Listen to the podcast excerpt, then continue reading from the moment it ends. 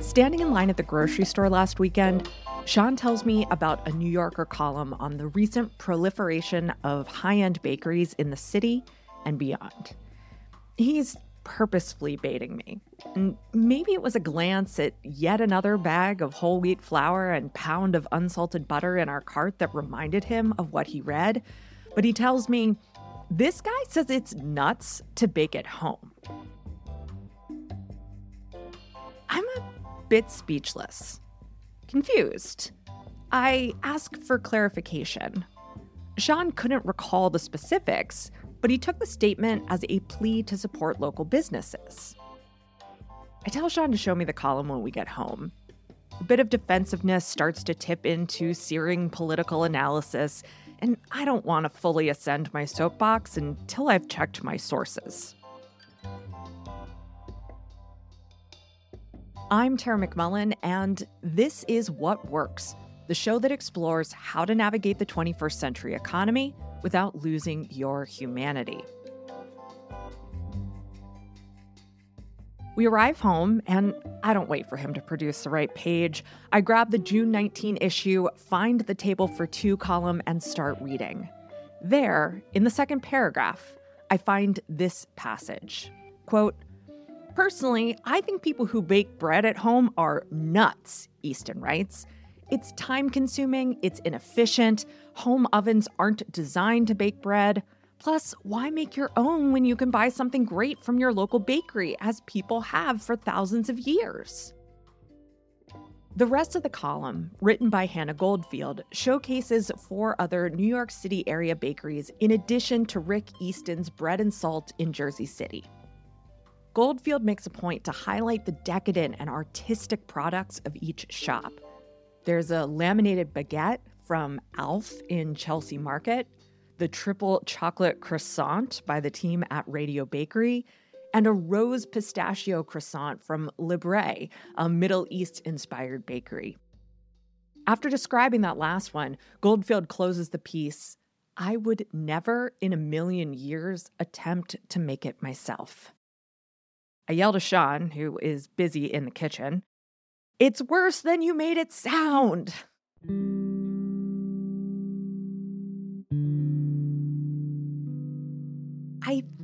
I started baking toward the end of 2016. I don't know what made me want to pull the KitchenAid mixer down from the shelf and attempt a loaf of bread, but I did. If I had to hazard a guess, it was probably because I watched the Great British Baking Show. Now, I started to bake in earnest toward the end of 2020. It was less a pandemic related pursuit and more of an attempt to wrest control of my mental health. At this point, I've probably baked somewhere north of 120 loaves of bread. That's not a ton relative to a lifelong baker, of course, but it is the result of consistent effort over the last few years. And hey, Easton is right baking is time consuming and inefficient, two values that our predilection for performance just can't stomach. It is far easier for me to hop in the car, drive to Whole Foods, and grab a loaf of bread from the bakery or the bread aisle. It would be easier for me to brave what passes for a bakery on my morning walk and purchase loaves of bread loaded with unnecessary sugar. Central Pennsylvanians will put sugar in anything. Or I could acquiesce to diet culture and chide myself for eating bread at all. Then I wouldn't need to make bread or buy bread. My guess is that buying bread might actually be a bit more budget friendly too, considering the cost of ingredients I prefer to bake with. But I don't bake to save time or money, nor do I bake as a chore. I don't bake out of a misguided belief that I should treat my suburban home like a self sufficient homestead. I don't bake at home because I believe that I can create something superior to what I could buy from a dedicated baker. I don't bake for any should or supposed to reason. I don't even bake to have bread. I bake for the full circle experience of doing, making, and using The experience of choosing an activity, manipulating the raw materials, producing something useful, and then putting that product to use. Now, even after I read the full New Yorker column, I wanted to give Easton the benefit of the doubt. I thought there had to be a, a bit of nuance around this bit of text included in his new book, co written with his partner, Melissa McCart. My initial search turned up reviews of both the book and the bakery that centered on this same theme eat bread, don't bake it. Then I noticed that food writer Alicia Kennedy had just interviewed Easton and McCart for her podcast. Now, I respect the hell out of Kennedy's thinking. She's actually running a four week series on the politics of food, and I mean, what's not to love about that? And the part of me that lives for righteous indignation actually deflated a bit, assuming that Kennedy and I would see this anti home baking invective the same way. We don't see it the same way, though, and that's fine. You know, I felt guilty that I'm not like a home sourdough baker and now I don't. Now I now I feel better that I just buy bread from people who are good at making it. Now I can certainly empathize with this. There are all sorts of things that I feel guilty about or felt guilty about not doing, especially as they relate to the traditional role of woman as home baking does. My position is not that we should be baking at home, just as Kennedy's position is not that we shouldn't bake at home. And my guess is that we can agree that it doesn't really serve us as individuals, members of communities, and people who eat to worry excessively about the shoulds and supposed tos of kitchens or really any part of our domestic lives. In the essay that accompanies the interview, Kennedy writes about her fraught relationship with bread as a kid and how a loaf of peasant bread and her mom's French toast made with challah started to ease the friction. She writes, I've worried that I'm not a good enough food writer, a good enough cook, without making the sourdough myself. I simply don't want to, though, and I'm not good at it. I simply don't want to is an incredibly powerful statement. I simply want to is equally as powerful. Kennedy doesn't want to bake bread at home, and I do want to bake bread at home. Allowing that to be enough reason is powerful.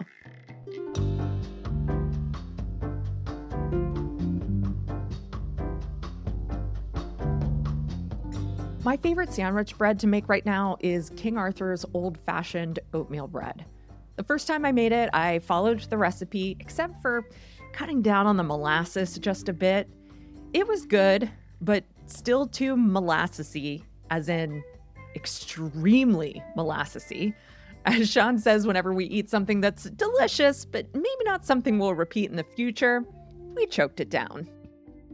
The next time I made it, I subbed maple syrup for the molasses. Major improvement. In fact, it was almost everything that I want from a loaf of sandwich bread. To bridge the gap between almost and fully everything that I want, I added seeds sesame seeds, poppy seeds, and flax seeds. It was even better.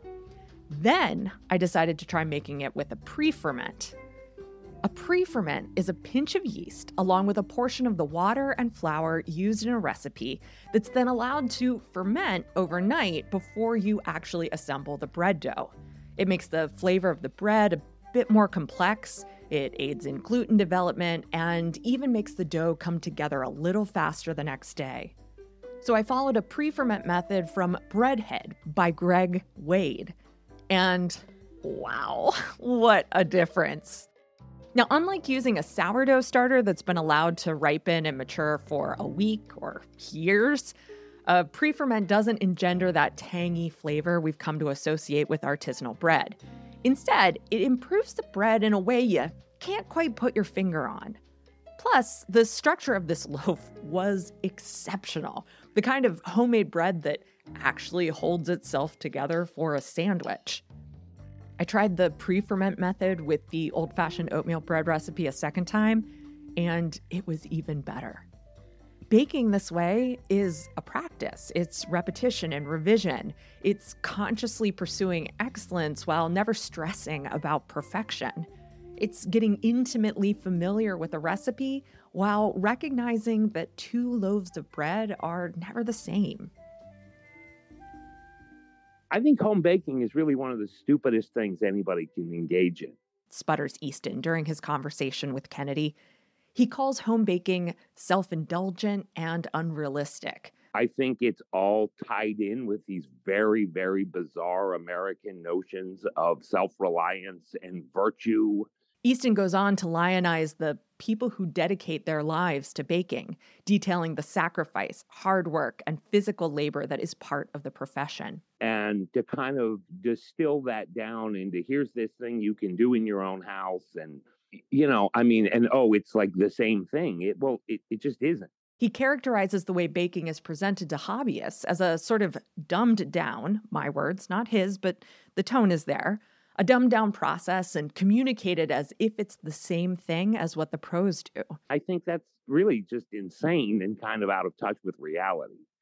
Easton here seems to be part of the long lineage of white men who win acclaim thanks to their acerbic commentary as much as, if not more so, skill. He uses machismo self deprecation to present himself as the idiot savant, when really, he thinks, just just pure speculation here, that you're the idiot and he's the savant. There are glimmers of political analysis amidst Easton's intransigent tone. He locates buying bread from the local bakery within a community system of food craft. Of course, he neglects to consider the accessibility of this type of system outside of the greater New York City area. Most of us can't follow his instruction to find another bakery if we don't like our local one. Many people just can't afford the time or money to drive from butcher to baker to candlestick maker, even if those artisans are local to them. In the introduction to Bread and How to Eat It, Easton writes, quote, I believe that you should eat good food, with bread serving as both a foundation and a complement. This is even more appropriate now in the face of a changing global economy, as wealth concentrates in the hands of fewer people and it becomes harder for poor people to eat well. As someone who has intermittently not had a bank account, I count myself among them. Seeing the direction the world has been sliding towards since the 80s has helped shape my career path to become a baker. Feeding people good food, unprocessed food, bread that's not made with garbage that harms your health, it can be a quietly revolutionary act.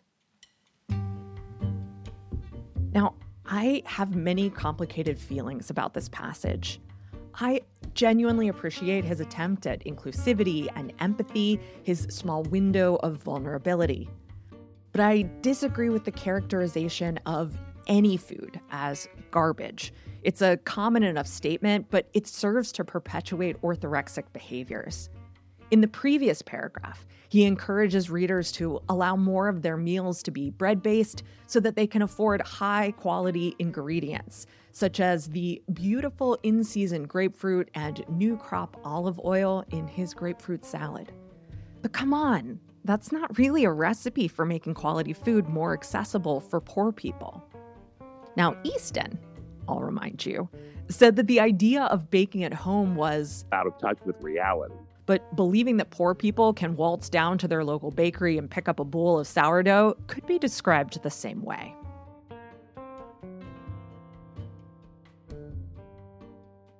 Now, one thing I found intriguingly absent from the New Yorker piece, Kennedy's interview, and many of the other news pieces I pulled up as context for this essay was a discussion of the diet industry's crusade against bread.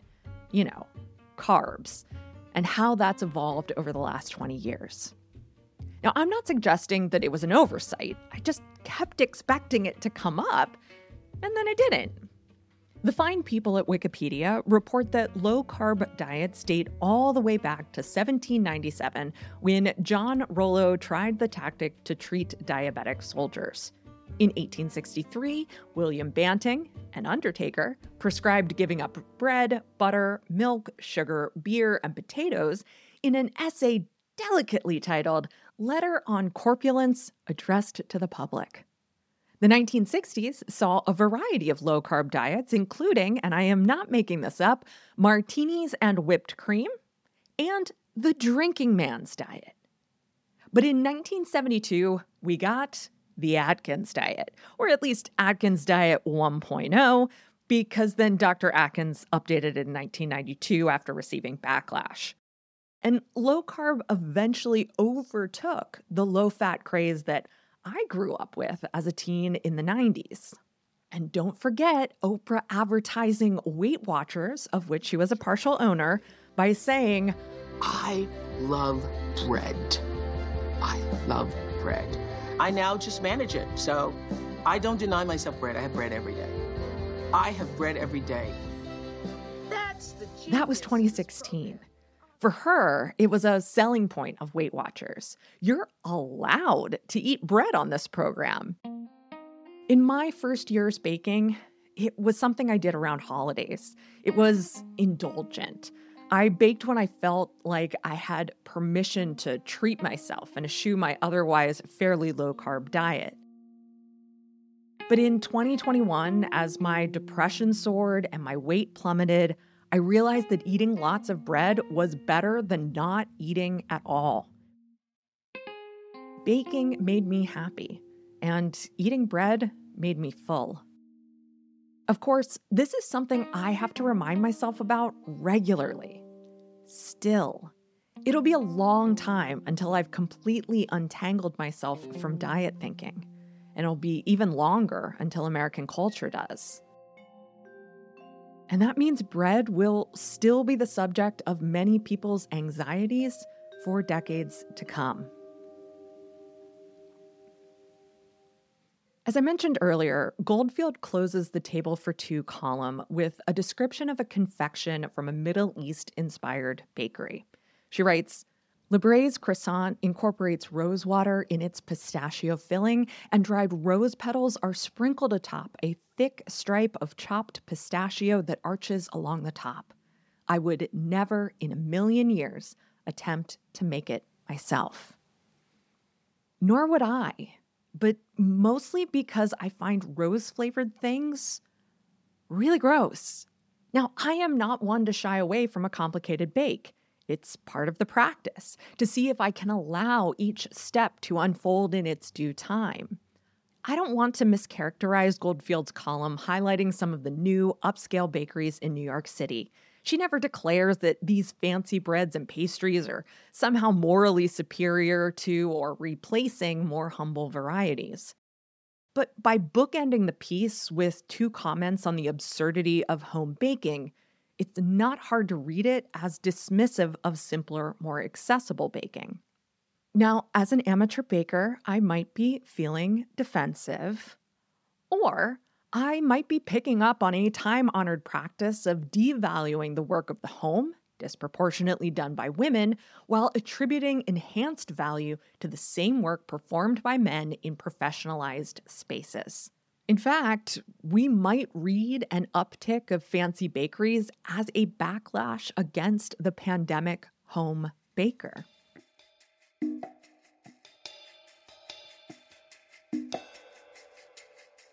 In an essay for now defunct Lenny, food writer and TV show host Nigella Lawson tackles the difference between the chef and the home cook. She wants home cooks to see how valuable and creative they are, even if food media is constantly stroking the egos of chefs and restaurateurs. She writes Real cooking is what happens in the home. Restaurant cooking can be fabulous, inspiring, transcendent, and oh so marvelous in many ways. But for me, it will always partly belong to the realm of theater. Furthermore, the restaurant kitchen insists and relies on conformity. The spontaneity of the home cook is, by contrast, gloriously anarchic. Don't apologize for that, revel in it. She continues saying, Cooking provides deep aesthetic pleasure, though it is manual work. This is how I feel about home baking, too. Lawson and I agree that aesthetic pleasure is valuable in and of itself. It's the unalienated, deeply human work of making. Now, my guess is that you can see exactly where this is going, but bear with me. Centuries of capitalism and millennia of patriarchy have given us the impression that what is valuable is what can be sold. These systems convince us that domestic labor is quaint and unserious.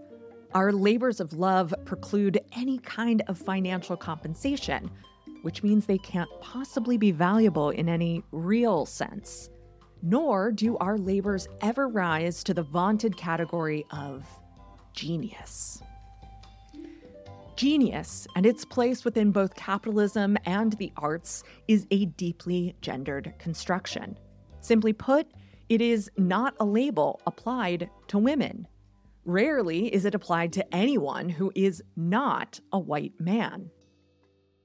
Genius suffers in the service of art and capital. Easton said it himself there are people who have put in the time and made the sacrifices to become great bakers. What did those bakers look like? And what exactly did they sacrifice? And what systems propelled them to that greatness? In 2017, Eater published a piece titled When Male Chefs Fear the Specter of Women's Work by Meghan McCarron. McCarron details how chefs are portrayed as almost always white, almost always male.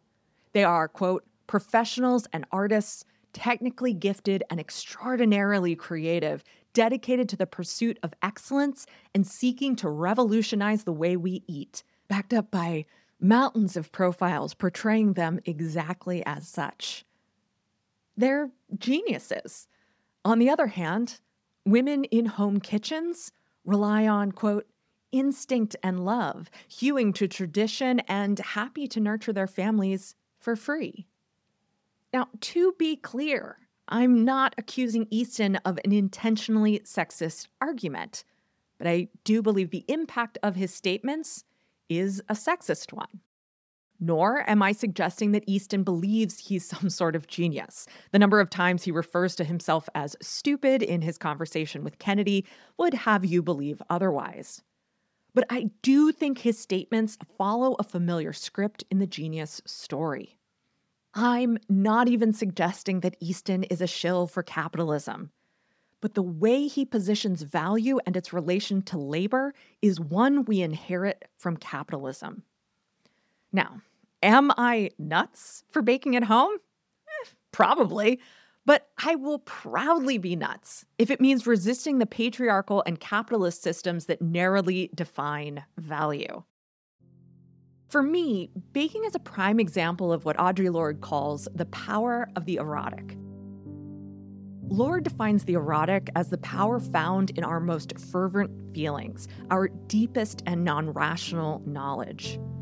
But the erotic is not a question of what we do alone.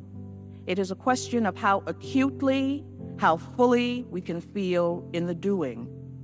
For once we know the extent to which we are capable of feeling that sense of satisfaction, that sense of fullness, that sense of completion, we can then observe which of our various life endeavors bring us closest to that fullness.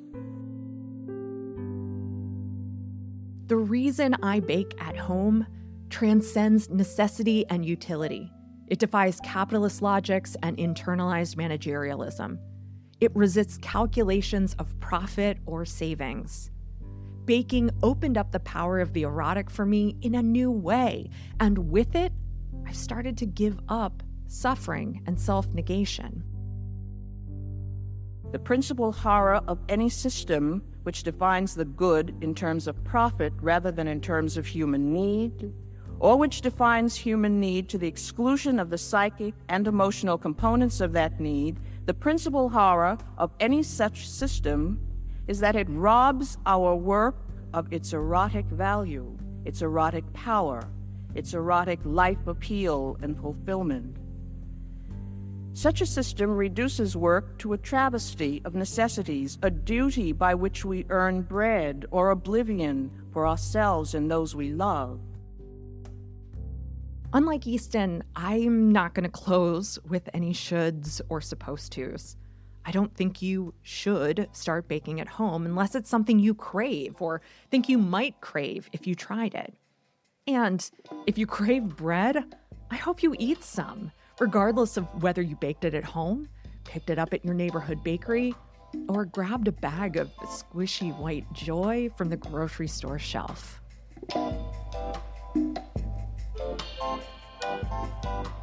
Thanks for listening to What Works. My goal is to expose the assumptions and hype that make up the 21st century economy and reveal the ways in which our work and culture are shaped by harmful systems. Every episode of What Works is also published in essay form in my newsletter. Subscribe at whatworks.fyi, where you can also chip in $7 per month to support my work, get premium content, and discounts to workshops.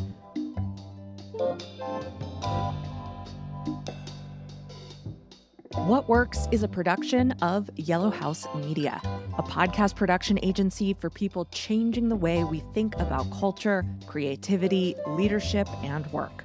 Our production coordinator is Lou Blazer. Our production assistant is Emily Kilduff. This episode was written and edited by me, Tara McMullin. Marty Seafelt is our audio engineer, and Sean McMullin is our fearless leader and executive producer. What Works is produced on stolen land. We're grateful to the Susquehannock and Conestoga peoples who stewarded this land for thousands of years before the arrival of white colonists. The Yellow House is on the unceded land of the Ktunaxa Nation and the tribes of the Salish and Kalispel.